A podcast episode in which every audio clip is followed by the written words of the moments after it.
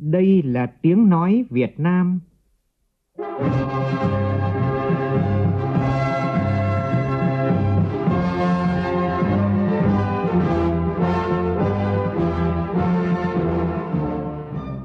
là tiếng nói Việt Nam, phát thanh từ Hà Nội, thủ đô nước Cộng hòa xã hội chủ nghĩa Việt Nam.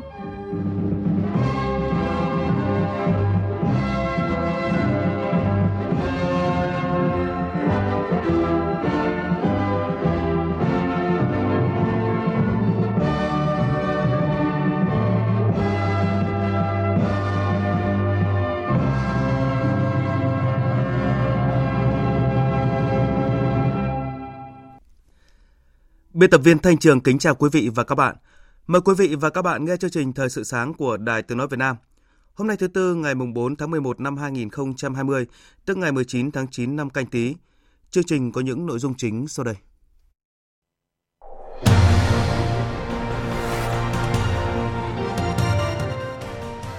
Quốc hội tiếp tục thảo luận về tình hình kinh tế xã hội và ngân sách nhà nước – các đại biểu đề nghị có chính sách và giải pháp hỗ trợ phát triển bền vững ở vùng thường xuyên bị thiên tai uy hiếp. Bão số 10 sẽ gây mưa lớn cho các tỉnh miền Trung từ ngày hôm nay. Nhiều địa phương ven biển cấm biển và gấp rút lên các phương án ứng phó với mưa lũ, sạt lở đất trên diện rộng. Ngay bầu cử Tổng thống Mỹ đang dần khép lại, cả hai ứng cử viên đều tự tin mình thắng cử, nhưng cử tri Mỹ chỉ lựa chọn một. Phóng viên Đài Tiếng nói Việt Nam thường trú tại Mỹ sẽ thông tin trực tiếp về những diễn biến mới nhất cho tới thời điểm này. Mỹ, Nhật Bản, Australia và Ấn Độ tiến hành cuộc tập trận hải quân Malabar ở vịnh Bengal. Động thái thể hiện quyết tâm của các quốc gia trong nhóm ủng hộ một khu vực Ấn Độ Dương, Thái Bình Dương rộng mở.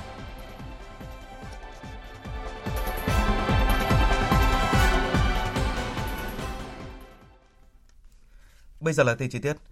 Hôm nay Quốc hội tiếp tục dành cả ngày để thảo luận ở hội trường về tình hình phát triển kinh tế xã hội, ngân sách nhà nước. Phiên thảo luận sẽ được Đài Tiếng nói Việt Nam tường thuật trực tiếp từ 7 giờ 55 phút sáng nay. Một trong những vấn đề được các đại biểu quan tâm là giải pháp nào giúp người dân miền Trung chịu tác động thấp nhất từ thiên tai, bão lũ, đồng thời đề nghị có chính sách đầu tư hỗ trợ nông nghiệp cho những vùng thường xuyên bị thiên tai uy hiếp để người dân có điều kiện phát triển bền vững. Ghi nhận của nhóm phóng viên Việt Cường và Lại Hoa. Theo đại biểu Huỳnh Thanh Cảnh, đoàn Bình Thuận, nông nghiệp đang phụ thuộc vào nhiều tự nhiên. Những vấn đề thiên tai bão lũ, hạn hán, xâm nhập mặn tác động trực tiếp đến sản xuất nông nghiệp. Còn phải đánh giá trở lại cái tác động của cái thiên tai đối với nông nghiệp để tái cơ cấu lại cái ngành, cái nghề, cái cây cái con và có những giải pháp phù hợp để mà chống chịu với lại thiên tai. Đi liền với đó là phải có những cái chính sách đầu tư hỗ trợ cho những vùng mà bị thiên tai uy hiếp. Theo đại biểu Hoàng Hữu Thắng, đoàn Quảng Trị, ngành nông nghiệp thời gian tới cần chú ý chuyển đổi giống cây con, chuyển đổi mùa vụ, thâm canh phù hợp cho từng vùng, từng miền khí hậu và từng thời điểm để tránh được cao nhất rủi ro do thiên tai có thể gây đến cho sản xuất nông nghiệp. Vùng mà bị bão lũ liên miên thì à, nếu để và phát triển về kinh tế nông nghiệp thì chúng tôi cho rằng là cái cơ cấu mùa vụ là quan trọng nhất, cái tổ chức sản xuất tránh được thời kỳ mưa lũ có, có thể xảy ra. Đại biểu Nguyễn Văn Chiến, đoàn Hà Nội thì đề nghị sau mưa lũ, thường người nông dân sẽ rất vất vả khi mà người ta phải cải tạo cái chất đất canh tác những các cái hoa màu nó phù hợp Vậy thì đòi hỏi là Bộ Nông nghiệp và Phát triển Nông thôn sẽ phải phối hợp để mà đưa cái khoa học kỹ thuật, đưa cái kiến thức để giúp cho người dân nhanh chóng để trở lại sản xuất. Đại biểu Bùi Thanh Tùng đoàn Hải Phòng cho rằng tiếp tục đổi mới tư duy, chuyển từ sản xuất manh mún nhỏ lẻ theo quy mô nông hộ sang sản xuất hàng hóa. Con số là 41 tỷ đô la Mỹ xuất khẩu của nông nghiệp trong thời gian vừa qua là một lần nữa khẳng định cái vai trò của nông nghiệp trong cái quá trình kinh tế có rất nhiều những cái tác động tiêu cực từ đại dịch và tôi cho rằng là trong thời điểm hiện nay, chúng ta cũng có thể khẳng định là nông nghiệp đang trở thành trụ đỡ của nền kinh tế. Đặc biệt là trong cái bối cảnh lũ bão như hiện nay thì rõ ràng là cái việc xây dựng một cái nông nghiệp sản xuất hàng hóa bền vững, nó sẽ trở thành một cái hỗ trợ rất đắc lực cho bà con nông dân. Tiếp theo mời quý vị và các bạn nghe tin bão khẩn cấp cơn bão số 10. Hồi 4 giờ sáng nay, vị trí tâm bão cách quần đảo Hoàng Sa khoảng 320 km về phía nam đông nam. Sức gió mạnh nhất vùng gần tâm bão mạnh cấp 8, tức là từ 60 đến 75 km một giờ, giật cấp 10. Bán kính gió mạnh từ cấp 6, giật từ cấp 8 trở lên, khoảng 140 km tính từ tâm bão. Dự báo trong 24 giờ tới, bão di chuyển theo hướng Tây Tây Nam, mỗi giờ đi được khoảng 10 km.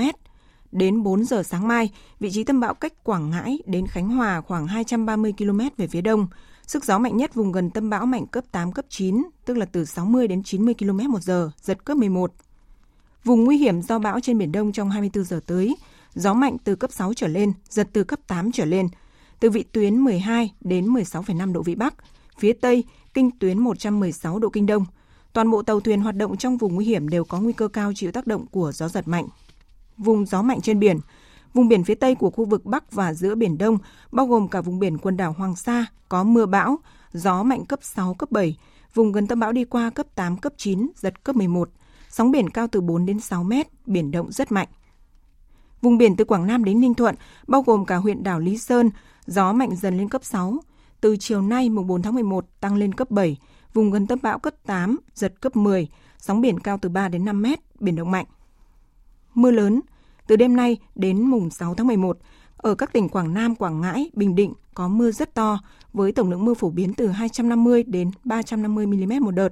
Ở Thiên ở Thừa Thiên Huế, Đà Nẵng, Con Tum, Gia Lai, Phú Yên có mưa to, có nơi mưa rất to với tổng lượng mưa phổ biến từ 100 đến 200 mm một đợt. Từ ngày mùng 5 đến ngày mùng 7 tháng 11, ở các tỉnh từ Hà Tĩnh đến Quảng Trị có mưa to, có nơi mưa rất to với tổng lượng mưa phổ biến từ 100 đến 200 mm một đợt cấp độ rủi ro thiên tai do bão cấp 3. Như vậy là theo dự báo, bão số 10 sẽ gây mưa lớn cho các tỉnh miền Trung và Tây Nguyên từ ngày hôm nay. Hiện các địa phương Nam Trung Bộ đã chủ động triển khai ngay các phương án ứng phó. Tỉnh Phú Yên quyết định cấm biển từ 9 giờ sáng nay. Đối với tàu thuyền đang khai thác hải sản trên biển, Chủ tịch Ủy ban nhân dân tỉnh Phú Yên yêu cầu các cơ quan đơn vị và địa phương liên quan tuyên truyền hướng dẫn để ngư dân thực hiện nghiêm thông báo kêu gọi hướng dẫn tàu thuyền vào nơi tránh trú, neo đậu tránh bão, tuyệt đối không cho người ở lại trên tàu thuyền, Trước đó, Bình Định đã nghiêm cấm không cho tàu thuyền có chiều dài hơn 15 mét ra biển đánh bắt từ 14 giờ ngày 2 tháng 11. Tỉnh cũng yêu cầu giả soát kiểm tra các khu vực có nguy cơ sạt lở, ngập sâu để chủ động phương án sơ tán dân. Từ hôm qua, Ủy ban nhân dân tỉnh Khánh Hòa yêu cầu các địa phương trên địa bàn giả soát, di rời dân các vùng nguy hiểm sạt lở, lũ ống, lũ quét. Các chủ đầu tư dự án chịu trách nhiệm tổ chức khai thông những nơi gây tắc dòng chảy, đặc biệt là các công trình thuộc khu vực người dân thường xuyên đi lại. Thưa quý vị, bão trồng bão, lũ trồng lũ gây thiệt hại nặng nề ở các tỉnh miền Trung. Hàng trăm ngôi trường bị sập tốc mái, sách vở bị cuốn trôi, trang thiết bị dạy học hư hỏng. Công tác khắc phục hậu quả thiên tai đang được các địa phương tiến hành khẩn trương, nhưng hiện nhiều điểm trường vẫn chưa thể mở cửa để đón học sinh trở lại. Hàng nghìn học sinh cũng như ngành giáo dục miền Trung trồng chất khó khăn. Nhóm phóng viên và cộng tác viên tại khu vực miền Trung phản ánh. Cơn lũ lịch sử vừa qua đi, các thầy cô giáo trường tiểu học Tân Ninh, huyện Quảng Ninh, tỉnh Quảng Bình ứa nước mắt nhìn cảnh tan hoang khi trở lại trường.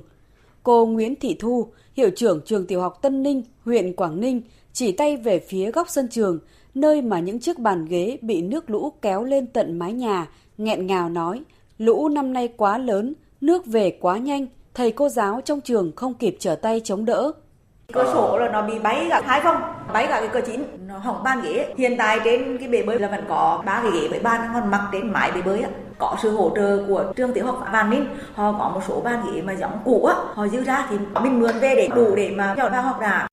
Tại tỉnh Quảng Trị, sau hơn 10 ngày chìm trong nước lũ, đến nay trường tiểu học và trung học cơ sở hướng Việt vẫn còn ngập bùn đất. Bàn ghế, sách vở, dụng cụ học tập, thiết bị dạy học đã bị lũ cuốn trôi hoặc ngâm trong bùn đỏ quạch Cô Nguyễn Thị Thúy Phụng, giáo viên trường tiểu học và trung học cơ sở hướng Việt cho biết, lũ quét kéo theo hàng tấn bùn đất động lại trong khuôn viên trường học, cuốn theo hàng trăm bộ thiết bị dạy học, sách vở quần áo. Nhà trường đang tiến hành các cái công việc để um, bắt đầu là việc học sớm nhất. Tôi tin rằng là um, với sự giúp đỡ của mọi người, của các ban ngành đoàn thể thì việc học của nhà trường sẽ tiến hành vào um, dịp sớm nhất. Còn tại tỉnh Quảng Nam, sau bão số 9, hơn 400 ngôi trường bị sập tốc mái, nhiều trang thiết bị dạy học, máy tính hư hỏng nặng. Các trường tranh thủ lợp tạm mái phòng học, dọn dẹp cây cối đổ gãy để đón học sinh quay lại học. Ông Hà Thanh Quốc, Giám đốc Sở Giáo dục và Đào tạo tỉnh Quảng Nam cho biết, hiện một số điểm trường mầm non và tiểu học ở huyện Nam Trà My, Phước Sơn vẫn chưa thể đón học sinh trở lại trường. Cái thất thoát lớn nhất đó là nhiều em học sinh mất ba mất mẹ trong cái mùa mưa bão vừa rồi bây giờ cách khắc phục tinh thần là bốn tại chỗ Hiện nay trên địa bàn tỉnh Quảng Ngãi, sau cơn bão số 9, vẫn còn hơn 450 trường học, cơ sở giáo dục bị tốc mái, hư hỏng chưa kịp sửa chữa khắc phục. Những ngày qua, các lực lượng quân đội đã hỗ trợ nhà trường dọn dẹp vệ sinh, thu dọn cây cối ngã đổ, nhanh chóng tổ chức trở lại việc dạy và học. Người dân cả nước và kiều bào ở khắp nơi trên thế giới vẫn đang hướng về đồng bào miền Trung với các hoạt động thiện nguyện. Đoàn công tác của Bộ Giáo dục và Đào tạo cũng vừa về miền Trung trao tặng sách giáo khoa, bàn ghế học sinh, đồ dùng học sinh trị giá 10 tỷ đồng cho học sinh 4 tỉnh Quảng Nam, Quảng Bình, Quảng Trị và Thừa Thiên Huế. Dự kiến sau đợt hỗ trợ này, Bộ sẽ có thêm nhiều đợt hỗ trợ nữa, trong đó tập trung ưu tiên tặng sách vở cho học sinh vùng lũ, cố gắng đảm bảo tất cả học sinh có sách vở đến trường – Chiều qua, Ban Thường trực Ủy ban Mặt trận Tổ quốc Việt Nam thành phố Hà Nội tiếp tục tổ chức tiếp nhận ủng hộ đồng bào miền Trung đợt 3 gồm hơn 15 tỷ đồng tiền mặt và hàng hóa là giường, gạo và hạt giống rau trị giá 600 triệu đồng. Đoàn Chủ tịch Tổng Liên đoàn Lao động Việt Nam cũng vừa ban hành kế hoạch vận động kêu gọi các cấp công đoàn, cán bộ công chức viên chức, người lao động, giới chủ sử dụng lao động ủng hộ đồng bào bị ảnh hưởng bởi thiên tai – Đoàn Chủ tịch Tổng Liên đoàn Lao động Việt Nam yêu cầu các liên đoàn lao động địa phương bị thiệt hại do lũ lụt tổng hợp danh sách các đối tượng bị ảnh hưởng, xây dựng mức độ hỗ trợ cụ thể, lựa chọn đối tượng, lập danh sách và tổ chức trao hỗ trợ. Công ty cổ phần ô tô Trường Hải vừa quyết định hỗ trợ 8 tỷ đồng giúp đồng bào hai tỉnh Quảng Nam, Quảng Ngãi. Trong đó, Thaco hỗ trợ tỉnh Quảng Ngãi 2 tỷ đồng và huyện Núi Thành tỉnh Quảng Nam 1 tỷ đồng. Còn 5 tỷ đồng dùng để xây dựng lại ngôi làng cho đồng bào bị sập nhà trong vụ lở núi xảy ra tại thôn 1, xã Trà Leng, huyện Nam Trà My, tỉnh Quảng Nam. Thưa quý vị, đợt mưa lũ kỷ lục vừa qua thêm một lần nữa dấy lên những tranh cãi về việc các hồ thủy điện có làm lũ tăng thêm hay không. Tại buổi tọa đàm, vận hành thủy điện thích ứng với biến đổi khí hậu diễn ra chiều qua, các chuyên gia, nhà khoa học và cơ quan quản lý tham gia diễn đàn cho rằng các nhà máy thủy điện, hồ chứa thủy lợi phải tuân thủ chặt chẽ quy trình vận hành liên hồ chứa. Phóng viên Nguyên Long thông tin. Theo ông Hoàng Văn Thắng, Chủ tịch Hội đập lớn và phát triển nguồn nước Việt Nam, thực tế thời gian qua cũng đã có những sự cố liên quan đến công tác vận hành các hồ thủy điện thủy lợi. Trong điều kiện biến đổi khí hậu thiên tai ngày càng cực đoan, công tác vận hành các hồ chứa thủy điện thủy lợi là hết sức quan trọng. Nếu không làm tốt, nguy cơ mất an toàn đập là có. Ông Hoàng Văn Thắng khẳng định cần phải tuân thủ chặt chẽ quy trình vận hành liên hồ chứa do Thủ tướng Chính phủ ban hành. Quy trình vận hành hồ chứa thì đã có quy định hai cái thông số rất cơ bản, tức là mực nước cao nhất mà có thể tích trong mùa mưa và mực nước thấp nhất phải hạ xuống khi mà có mưa lũ. Và thứ hai nữa, thì trong quy trình này thì cái thẩm quyền để mình chỉ đạo vận hành trước mưa bão không phải là chủ động, mà là giao cho trưởng ban chỉ huy phòng chống thiên tai tìm kiếm cứu nạn của các địa phương còn ở trung ương là trưởng ban chỉ huy phòng chống thiên tai tìm kiếm cứu nạn trung ương Bà Nguyễn Lan Châu, nguyên Phó Giám đốc Trung tâm Dự báo Khí tượng Thủy văn Trung ương cho rằng, công tác dự báo khí tượng thủy văn đóng vai trò rất quan trọng trong việc vận hành các hồ chứa. Gần 50 năm nay, các bản tin dự báo khí tượng thủy văn góp phần tích cực trong thi công, điều tiết phát điện cũng như vận hành các hồ chứa, cắt giảm lũ. Chính vì vậy, trong quy trình vận hành liên hồ chứa cũng đã quy định rất cụ thể chế độ quan trắc, chế độ thông tin, nội dung bản tin dự báo cũng như thời lượng các bản tin dự báo trong điều kiện thời tiết bình thường cũng như thời tiết nguy hiểm như là mưa lũ bão. Thời sự VOV nhanh, tin cậy, hấp dẫn. Thưa quý vị và các bạn, thông tin quốc tế đang thu hút sự chú ý của dư luận trong 24 giờ qua. Chính là cuộc bầu cử Tổng thống Mỹ đang diễn ra với sự cạnh tranh quyết liệt giữa Tổng thống Donald Trump và ứng cử viên Joe Biden. Thời điểm này đã là 18 giờ theo giờ Mỹ và tiến trình kiểm phiếu đã bắt đầu diễn ra ở một số bang.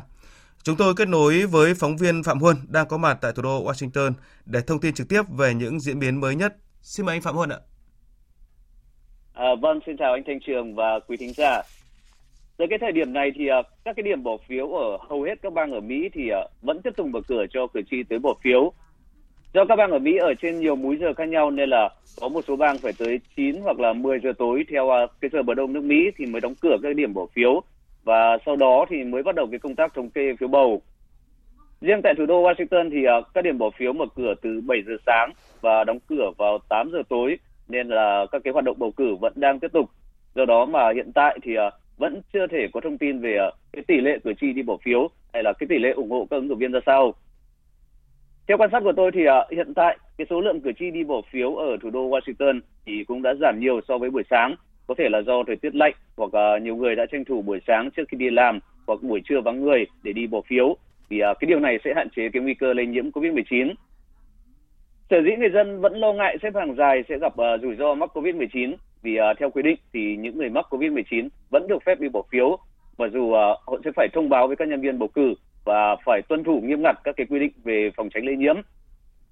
À, theo quan sát của tôi thì tôi thấy rằng là các cái hoạt động bầu cử diễn ra khá suôn sẻ, nhanh và không có điều bất thường xảy ra. Vâng. Có lẽ cái thông tin mà được ờ, thế giới chờ đợi nhất đến thời điểm này là cái liệu kết quả kiểm phiếu cuối cùng có thể có trong đêm nay không khi mà như anh vừa cho biết là uh, hiện khá là suôn sẻ và không có gì bất thường và các điểm bỏ phiếu thì vẫn đang mở cửa. À, vâng, thực ra là rất khó có thể dự đoán liệu kết quả cuối cùng có thể được công bố trong đêm nay hay không. Với việc đã có tới hơn 100 triệu cử tri đi à, bỏ phiếu sớm, trong đó thì à, cái số phiếu bầu gửi qua đường bưu điện chiếm số lượng lớn. Cùng với đó thì à, luật pháp của một số bang quy định cái việc xử lý phiếu bầu sớm chỉ được bắt đầu sau khi chính thức đóng cửa điểm bỏ phiếu, nên là chắc chắn cái việc kiểm phiếu năm nay sẽ khó có thể hoàn tất vào lúc nửa đêm như thông lệ. Đáng chú ý, tại uh, Pennsylvania, cái bang chiến địa được xem là cả hai ứng cử viên buộc phải giành được 20 phiếu đại cử tri nếu muốn trở thành uh, tổng thống kế tiếp thì uh, đã được phép nhận phiếu bầu qua đường biểu điện muộn tới 3 ngày sau khi uh, kết thúc bầu cử. Do rất khó đoán định kết quả bầu cử lần này nên uh, cái kịch bản người giành chiến thắng được sướng tên vào lúc nửa đêm ngày 3 tháng 11 theo giờ Mỹ là không cao. Cái kịch bản thứ hai là tổng thống Donald Trump sẽ vội vàng đơn phương tuyên bố chiến thắng khi ông nhận thấy uh, hơi hướng chiến thắng chứ không đợi cho đến khi uh, kết quả được phân định rõ ràng. Và cái kịch bản cuối cùng là không thể biết kết quả vào nửa đêm ngày uh, mùng 3 tháng 11 theo giờ Mỹ và phải chờ thêm một vài ngày cho đến khi uh, kết quả được phân định tại các bàn chiến địa. Thậm chí uh, chúng ta cũng không loại trừ cái khả năng xảy ra cái tình trạng uh, tranh chấp kéo dài và tòa án tối cao phải đưa ra quyết định về uh, người giành chiến thắng và đây là cái kịch bản mà theo tôi có khả năng xảy ra cao nhất. Vâng, xin cảm ơn phóng viên Phạm Huân với những thông tin cập nhật từ Mỹ. Như vậy, à, theo phóng viên Phạm Huân, với thông tin thì tính đến thời điểm hiện nay, nhiều bang tại Mỹ vẫn tiếp tục mở cửa để cử tri bỏ phiếu nên chưa có kết quả kiểm phiếu tại các bang ngoài hai thị trấn nhỏ tại New Hampshire với 26 cử tri đi bầu. Tuy nhiên, người đứng đầu các bang đều có đánh giá khá tích cực các cuộc bỏ phiếu. Cả hai ứng cử viên tổng thống tiếp tục có những tuyên bố về khả năng thắng cử của mình. Biên tập viên Phạm Hà cập nhật thông tin. Quan chức cấp cao tiểu bang Michigan Jocelyn Benson hy vọng tiểu bang này sẽ đếm sớm phiếu bầu hơn dự kiến trước đó, với cả số phiếu bầu trong ngày và số phiếu vắng mặt dự kiến sẽ được thông báo ngay khi các điểm bỏ phiếu đóng cửa. Đánh giá về ngày bầu cử, người đứng đầu lĩnh vực đối ngoại bang Arizona Katie Hobbs cũng nhận định người dân Mỹ có sự hứng thú lớn đối với bầu cử năm nay so với năm 2016 và bà tin tưởng rằng cả hai ứng cử viên đều có khả năng chiến thắng tại các bang. Tuy nhiên, theo các cuộc khảo sát trước đó thì lợi thế vẫn nghiêng về ông Joe Biden. Tôi cố gắng trở thành người không đảng phái, nhưng chúng tôi đã thấy ông Biden dẫn đầu hầu hết các cuộc thăm dò đã được thực hiện ở Arizona. Có một số cuộc thăm dò khác nhau, nhưng ông ấy đã dẫn trước. Trong khi các điểm bỏ phiếu chuẩn bị đóng cửa, cả hai ứng cử viên tiếp tục các hoạt động vận động cuối cùng của mình đến thăm một số địa điểm ở Philadelphia, bang Pennsylvania. Ứng cử viên Joe Biden cho biết cuộc bầu cử năm nay có lượng cử tri đi bầu cao lịch sử. Có khoảng hơn 150 triệu người sẽ đi bỏ phiếu. Số các cử tri trẻ từ 18 đến 30 tuổi tăng và có đến 54% người đi bỏ phiếu là phụ nữ. Chúng ta sẽ chiến thắng ở Pennsylvania.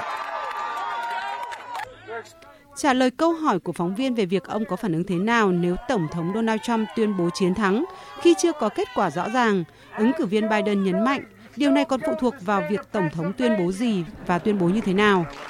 Trong khi đó, đến thăm trụ sở chiến dịch tại Arlington, bang Virginia, Tổng thống Donald Trump nhấn mạnh yêu cầu có kết quả trong ngày bầu cử, đồng thời khẳng định chưa nghĩ về bài phát biểu thua cuộc, vì đối với ông, thắng thì dễ, thua khó hơn nhiều.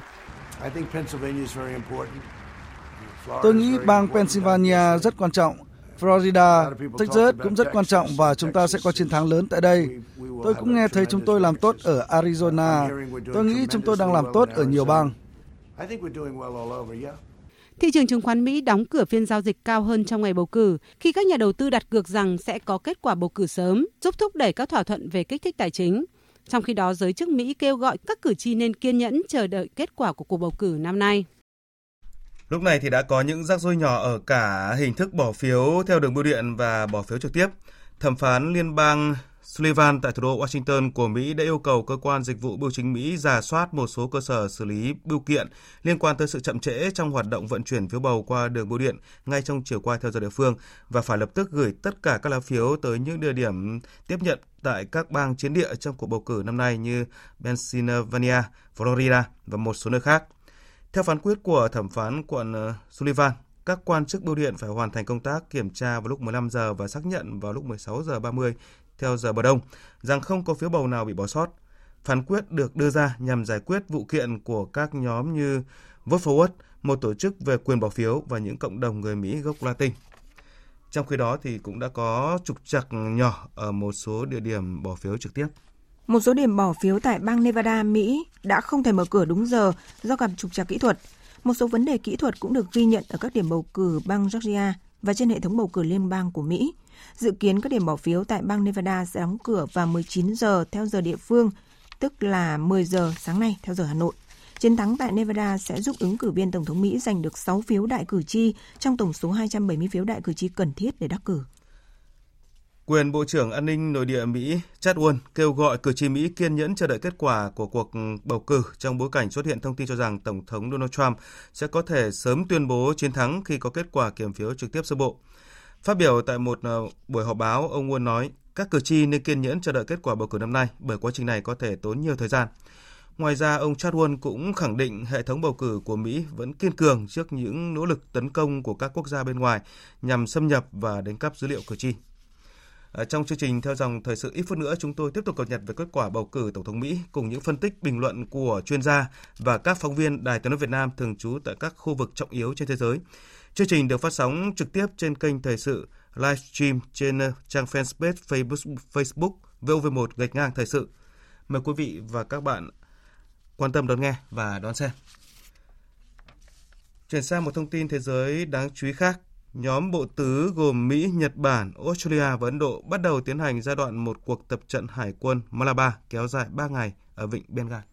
Cuộc tập trận sẽ cho thấy khả năng phối hợp hoạt động ở mức cao giữa các lực lượng hải quân của bốn nước này, cũng như thể hiện quyết tâm của các quốc gia trong nhóm ủng hộ một khu vực Ấn Độ Dương-Thái Bình Dương rộng mở. Trong giai đoạn đầu tiên của cuộc tập trận, các nước sẽ thực hiện các bài diễn tập hải quân phức tạp ở cấp độ cao như tác chiến trên mặt nước, chống ngầm và phòng không – các bên tham gia cũng sẽ thực hiện các hoạt động đáp máy bay trên tàu của nhau và khai hỏa vũ khí. Cuộc tập trận Malabar ban đầu được tiến hành từ năm 1992 giữa hai nước Ấn Độ và Mỹ, nhưng đến năm 2015 có thêm Nhật Bản tham gia với tư cách thành viên thường trực. Ngày 20 tháng 10 vừa qua, Ấn Độ đã chính thức mời Australia tham gia cuộc tập trận, trong động thái được đánh giá sẽ tạo cơ sở cho việc chính thức hóa nhóm bộ tứ, bởi tất cả các quốc gia trong nhóm này sẽ lần đầu tiên tương tác với nhau ở cấp độ quân sự. Australia cũng từng tham gia cuộc tập trận Malabar vào năm 2007 với tư cách đối tác không thường trực. Tiếp theo là tin thể thao.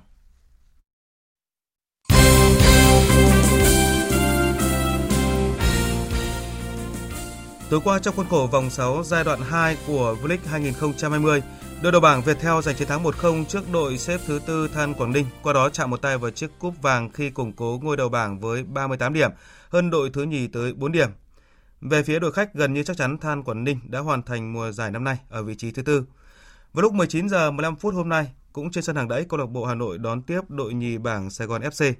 Nếu không thể giành chọn 3 điểm, thầy trò huấn luyện viên Chu Đình Nghiêm sẽ chính thức trở thành cựu vương. Hôm qua còn có hai cặp đấu khác, câu lạc bộ Hoàng Anh Gia Lai thua ngược 2-3 trước đội chủ nhà BKMX Bình Dương. Lúc này, chuỗi trận toàn thua của đội bóng phố núi đã được nâng lên con số 6 với 18 lần thủng lưới, một kỷ lục buồn ở V-League năm nay. Ở trận đấu còn lại, câu lạc bộ Thành phố Hồ Chí Minh thắng Hồng Lĩnh Hà Tĩnh với tỷ số 3-2. Về các trận đấu giải Champions League, cuối cùng Real Madrid đã có chiến thắng đầu tiên trong mùa giải này sau khi vượt qua Inter Milan với tỷ số 3-2 ở lượt trận thứ 3 bảng B dạng sáng nay. Cũng tại bảng B, đại diện nước Đức câu lạc bộ Gladbach đã thắng đậm câu lạc bộ Stuttgart với tỷ số 6-0 để vươn lên dẫn đầu bảng B với 5 điểm.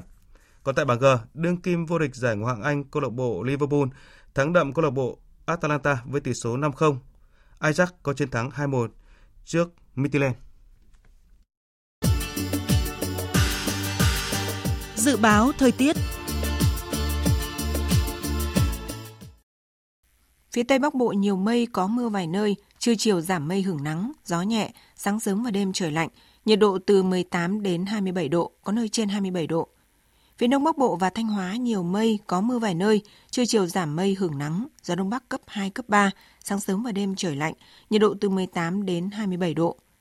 Các tỉnh từ Nghệ An đến Thừa Thiên Huế nhiều mây, phía Bắc có mưa rào vài nơi, phía Nam có mưa, mưa rào rải rác và có nơi có rông, gió Bắc đến Tây Bắc cấp 2, cấp 3, nhiệt độ từ 20 đến 26 độ. Các tỉnh ven biển từ Đà Nẵng đến Bình Thuận nhiều mây, có mưa rào rải rác và có nơi có rông. Riêng phía Bắc đêm có mưa, mưa vừa, có nơi mưa to, gió đông bắc đến bắc cấp 2 cấp 3, nhiệt độ từ 22 đến 30 độ, có nơi trên 30 độ. Tây Nguyên có mưa rào và rông vài nơi, chiều và đêm có mưa rào và rông rải rác, gió đông bắc cấp 2 cấp 3, nhiệt độ từ 19 đến 29 độ, có nơi trên 29 độ. Nam Bộ có mưa rào và rông vài nơi, gió đông bắc cấp 2 cấp 3, nhiệt độ từ 23 đến 33 độ. Khu vực Hà Nội nhiều mây, không mưa, trưa chiều giảm mây hưởng nắng, gió đông bắc cấp 2 cấp 3, sáng sớm và đêm trời lạnh, nhiệt độ từ 19 đến 27 độ. Dự báo thời tiết biển Vịnh Bắc Bộ có mưa vài nơi, tầm nhìn xa trên 10 km, gió Đông Bắc cấp 4, cấp 5. Vùng biển từ Quảng Trị đến Quảng Ngãi có mưa rào và rông rải rác, tầm nhìn xa trên 10 km, giảm xuống từ 4 đến 10 km trong mưa, gió Đông Bắc cấp 5, riêng phía Nam gió mạnh cấp 6, sau tăng lên cấp 7, giật cấp 8, biển động mạnh. Vùng biển từ Bình Định đến Ninh Thuận có mưa rào và rông rải rác, tầm nhìn xa trên 10 km, giảm xuống từ 4 đến 10 km trong mưa, gió mạnh cấp 6, sau tăng lên cấp 7, giật cấp 8, biển động mạnh. Vùng biển từ Bình Thuận đến Cà Mau có mưa rào và rông vài nơi, tầm nhìn xa trên 10 km. Phía Bắc, gió Bắc đến Tây Bắc cấp 5, có lúc cấp 6, giật cấp 7, cấp 8, biển động. Phía Nam, gió Tây Bắc đến Tây cấp 4, cấp 5. Vùng biển từ Cà Mau đến Kiên Giang có mưa rào và rông vài nơi, tầm nhìn xa trên 10 km, gió Đông Bắc đến Bắc cấp 3, cấp 4. Khu vực Bắc Biển Đông có mưa rào và rông, riêng vùng biển phía Tây Nam có mưa bão, tầm nhìn xa từ 4 đến 10 km, giảm xuống từ 2 đến 4 km trong mưa bão, gió mạnh cấp 6, cấp 7, vùng gần tâm bão đi qua mạnh cấp 8, cấp 9, giật cấp 11, biển động rất mạnh. Khu vực giữa Biển Đông có mưa bão ở phía Tây, tầm nhìn xa trên 10 km, giảm xuống từ 2 đến 4 km trong mưa bão. Phía Tây gió mạnh cấp 6, cấp 7, vùng gần tâm bão đi qua cấp 8, cấp 9, giật cấp 11, biển động rất mạnh. Phía Đông, gió Nam đến Đông Nam cấp 5, có lúc cấp 6, giật cấp 8, biển động. Khu vực Nam Biển Đông có mưa rào và rông rải rác, tầm nhìn xa trên 10 km, giảm xuống từ 4 đến 10 km trong mưa. Phía Tây gió Tây đến Tây Nam, phía Đông gió Tây Nam đến Nam cấp 4, cấp 5. Khu vực quần đảo Hoàng Sa thuộc thành phố Đà Nẵng có mưa bão, tầm nhìn xa từ 4 đến 10 km, giảm xuống từ 2 đến 4 km trong mưa bão. Gió Đông Bắc mạnh cấp 6, cấp 7, vùng gần tâm bão đi qua cấp 8, cấp 9, giật cấp 11, biển động rất mạnh. Khu vực quần đảo Trường Sa thuộc tỉnh Khánh Hòa có mưa rào và rông rải rác, tầm nhìn xa trên 10 km, giảm xuống từ 4 đến 10 km trong mưa, gió Tây đến Tây Nam cấp 4, cấp 5. Vịnh Thái Lan có mưa rào và rông vài nơi, tầm nhìn xa trên 10 km, gió nhẹ. Thông tin dự báo thời tiết vừa rồi cũng đã kết thúc chương trình Thời sự sáng của Đài Tiếng nói Việt Nam. Chương trình do biên tập viên Thanh Trường biên soạn và thực hiện với sự tham gia của phát thanh viên Quỳnh Anh, kỹ thuật viên Thu Hiền, chịu trách nhiệm nội dung Hoàng Trung Dũng. Quý vị và các bạn có thể nghe lại chương trình tại địa chỉ www.vov1.vn. Xin kính chào tạm biệt và hẹn gặp lại quý vị.